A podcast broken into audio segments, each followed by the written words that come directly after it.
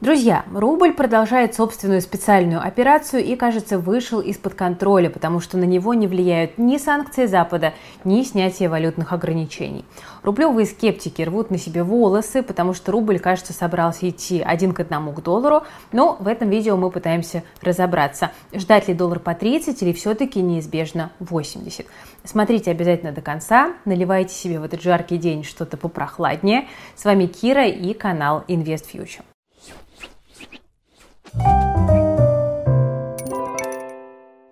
На этой неделе, в среду, рубль впервые с 2015 года почти добрался до ровной отметки 50. Но никто почему-то этому не радуется. В России вообще сложилось такое впечатление, что все, что с рублем происходит в любую сторону, это плохо, потому что рубль укрепляется, это плохо, рубль падает, это тоже плохо. И причем об этом говорят уже не просто там простые смертные вроде нас с вами, но и в правительстве. Например, когда в среду рубль э, пошел на пробитие отметки 50, по щелчку пальцев вышел Минфин с заявлениями о том, что срочно-срочно нужно стимулировать импорт для стабилизации курса рубля. И вот тут стоит сразу вспомнить истинную причину укрепления рубля, потому что именно потеря импорта и уверенный продолжающийся экспорт стали основной причиной его укрепления. Вот по оценкам правительства Россия потеряла примерно 45% импорта, и дальше к этому прибавляйте внешние и внутренние ограничения на финансовый сектор – и вот мы получаем то, что спрос на валюту просто испарился, потому что рубль, по сути, оказался от мира отрезан. Спрос в экономике на рубли, наоборот, только рос. Это все происходит на низком уровне кредитования банками, хотя, казалось бы, ставка довольно быстро снижается. Это вносит огромный вклад в дефляционную спираль, ну, так же, как и, в общем-то, укрепление рубля тоже. А что это за зверь такой, дефляционная спираль? Ну, простым языком, это ситуация, когда спрос в экономике падает, из-за чего цены на товары не растут и, соответственно, снижаются. Из-за этого предприятия не повышают зарплаты или избавляются от сотрудников, из-за этого спрос продолжает падать, ну и далее падают цены э, вот как бы по спирали, да, все глубже и глубже. Дефляционная спираль чем опасна? Тем, что экономика будет постоянно сокращаться, а безработица расти. Рост безработицы влечет за собой проблемы с выплатами по кредитам. Э, в жестких условиях санкций банки и компании могут столкнуться в итоге с таким своего рода долговым кризисом. Учитывая, что падение спроса в основном влияет на общее падение цен, то огромный вклад в дефляционную спираль вносит потеря того самого импорта и сильный рубль. Если с потерей импорта все понятно, и тут в основном идет проблема с нарушением логистических цепочек, и компании просто вылетают с рынка, то с рублем все интереснее. Ну, например, укрепление рубля в данный момент приводит и к снижению стоимости непродовольственных товаров, это, в свою очередь, вносит сильный вклад в снижение цен. Вот недавно мы рассказывали у нас в телеграм-канале историю нашу про то, как наш шеф-редактор наблюдал за падением цен на iPhone и откладывал свою покупку на более поздний срок. Ну, логично, да, зачем покупать сейчас, если через пару дней цена на 1-2 тысячи станет дешевле. Но не нужно думать, что дефляционная спираль – это падение цен там только на айфоны, потому что падение идет на всю электронику, строительные материалы и прочее. И вы, наверное, друзья, сейчас задаетесь вопросом, а о какой дефляционной спирали может идти речь, если инфляция все еще 16%? Ну, дело в том, что э, когда дефляция, как у нас, происходит пятую неделю подряд, это большой красный флаг для экономики. То есть инфляция год к году высокая, но в недельном эквиваленте мы видим, как экономическая активность затухает, просто умирает. Как я уже раньше говорила, это ведет к падению экономической активности и к рискам финансовой нестабильности. Из-за укрепления рубля даже банки перестали друг друга кредитовать. Российские банки сократили выдачу друг другу кредитов почти на 30%. Ну вот, например, управляющий директор э, Газпромбанка Private Banking Егор Сусин сообщил, что сокращение объема межбанковских кредитов могло произойти из-за двух факторов. Валютной переоценки, довольно значительной доли валютных суд из-за укрепления рубля, ну и также из-за непосредственного снижения валютного кредитования, потому что часть банков просто не может проводить операции с валютой из-за тех ограничений, которые существуют. Кроме дефляционной спирали, не забывайте также, что крепкий рубль ведет к потере денег в бюджете, и из-за этого, вероятно, и пришлось расчехлить главное оружие под названием «Газпром». «Газпром» после того, как на Петербургском международном экономическом форуме Миллер буквально хвастался, что его не очень волнует падение спроса со стороны Евросоюза, потому что все потери компенсируются высокими ценами, но вот как бы э, что-то пошло не так. И вот э, после рекомендации рекордных дивидендов за 2021 год на 1,2 триллиона рублей «Газпром» решил их не выплачивать, а правительство через э, дополнительные налоги решили забрать все эти деньги себе – ну, это довольно забавно, это грустно, это говорит о проблемах бюджета. Ну, давайте вернемся обратно к нашему магу бюджета Антону Силуанову. Рост импорта мог бы вызвать рост спроса на валюту, которая позволила бы рублю спуститься до приемлемых для экспортеров, Газпрома, бюджета уровней, и Россия только от этого бы выиграла. Но как этот импорт увеличить, вот это основная проблема. Как увеличить спрос на валюту в условиях всех ограничений? Укрепление рубля к 50 в среду вызвало не только бюджетного мага, но и как только цена коснулась этой отметки, мы увидели высказывание еще одного чиновника, министра экономического развития Максима Решетникова. Давайте зачитаю его цитату. Я думаю, коллеги подтвердят, что рентабельность многих производств, даже ориентированных на экспорт, при текущем курсе стала отрицательной. Коллеги ждут какой-то определенности от правительства, от ЦБ, каких-то явных сигналов, потому что в ином случае, если такая ситуация продлится еще несколько месяцев, я думаю, многие предприятия могут прийти к мысли не только о сворачивании инвестиционных процессов, но и необходимости корректировки текущих производственных планов и сокращении объема объемов производства. Конец цитаты, это сказал Максим Решетников. Этими словами Решетников описал вот то самое воздействие крепкого рубля и влияние его на инфляционную спираль, которая, в свою очередь, будет приводить к потере бизнесов. Ну а также Решетников отметил, что оптимальный курс для российской экономики – это 70-80 рублей за доллар, диапазон, который мы уже неоднократно слышали. Ну вот теперь давайте здесь подведем такой промежуточный итог. За всеми этими словами скрывается то, что рубль слишком дорогой, но тот факт, что и Силуанов, и Решетников активизировались в тот момент, когда цена приблизилась к 50, это говорит о какой-то психологической отметке для правительства. То есть получается, что рубль сейчас очень-очень дорогой, и ведомства могут оказывать на него давление.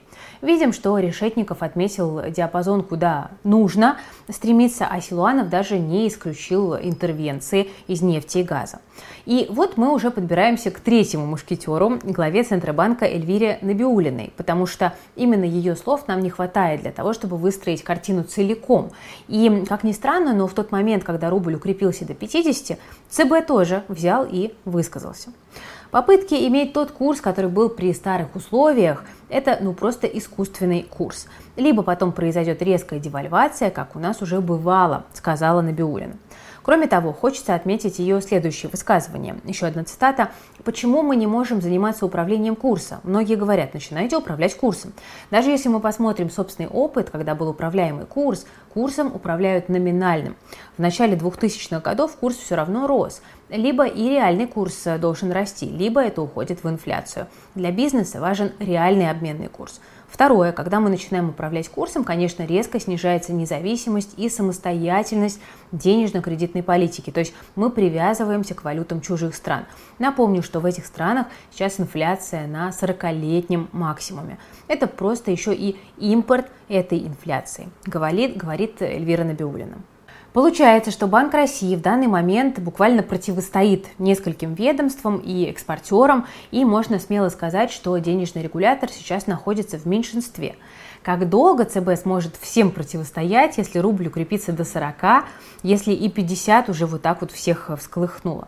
ЦБ сейчас предпринимает все меры, отменяя ограничения и буквально крича, что ставку будут снижать, чтобы играть на инфляционных ожиданиях. Но пока сохраняется такой сильный дисбаланс в экспорте и импорте, или, правильно выражаясь, пока спроса на валюту не будет, то Банку России вряд ли получится удовлетворить без интервенций вот эти недовольные ведомства и экспортеров, которые хотят более слабый рубль.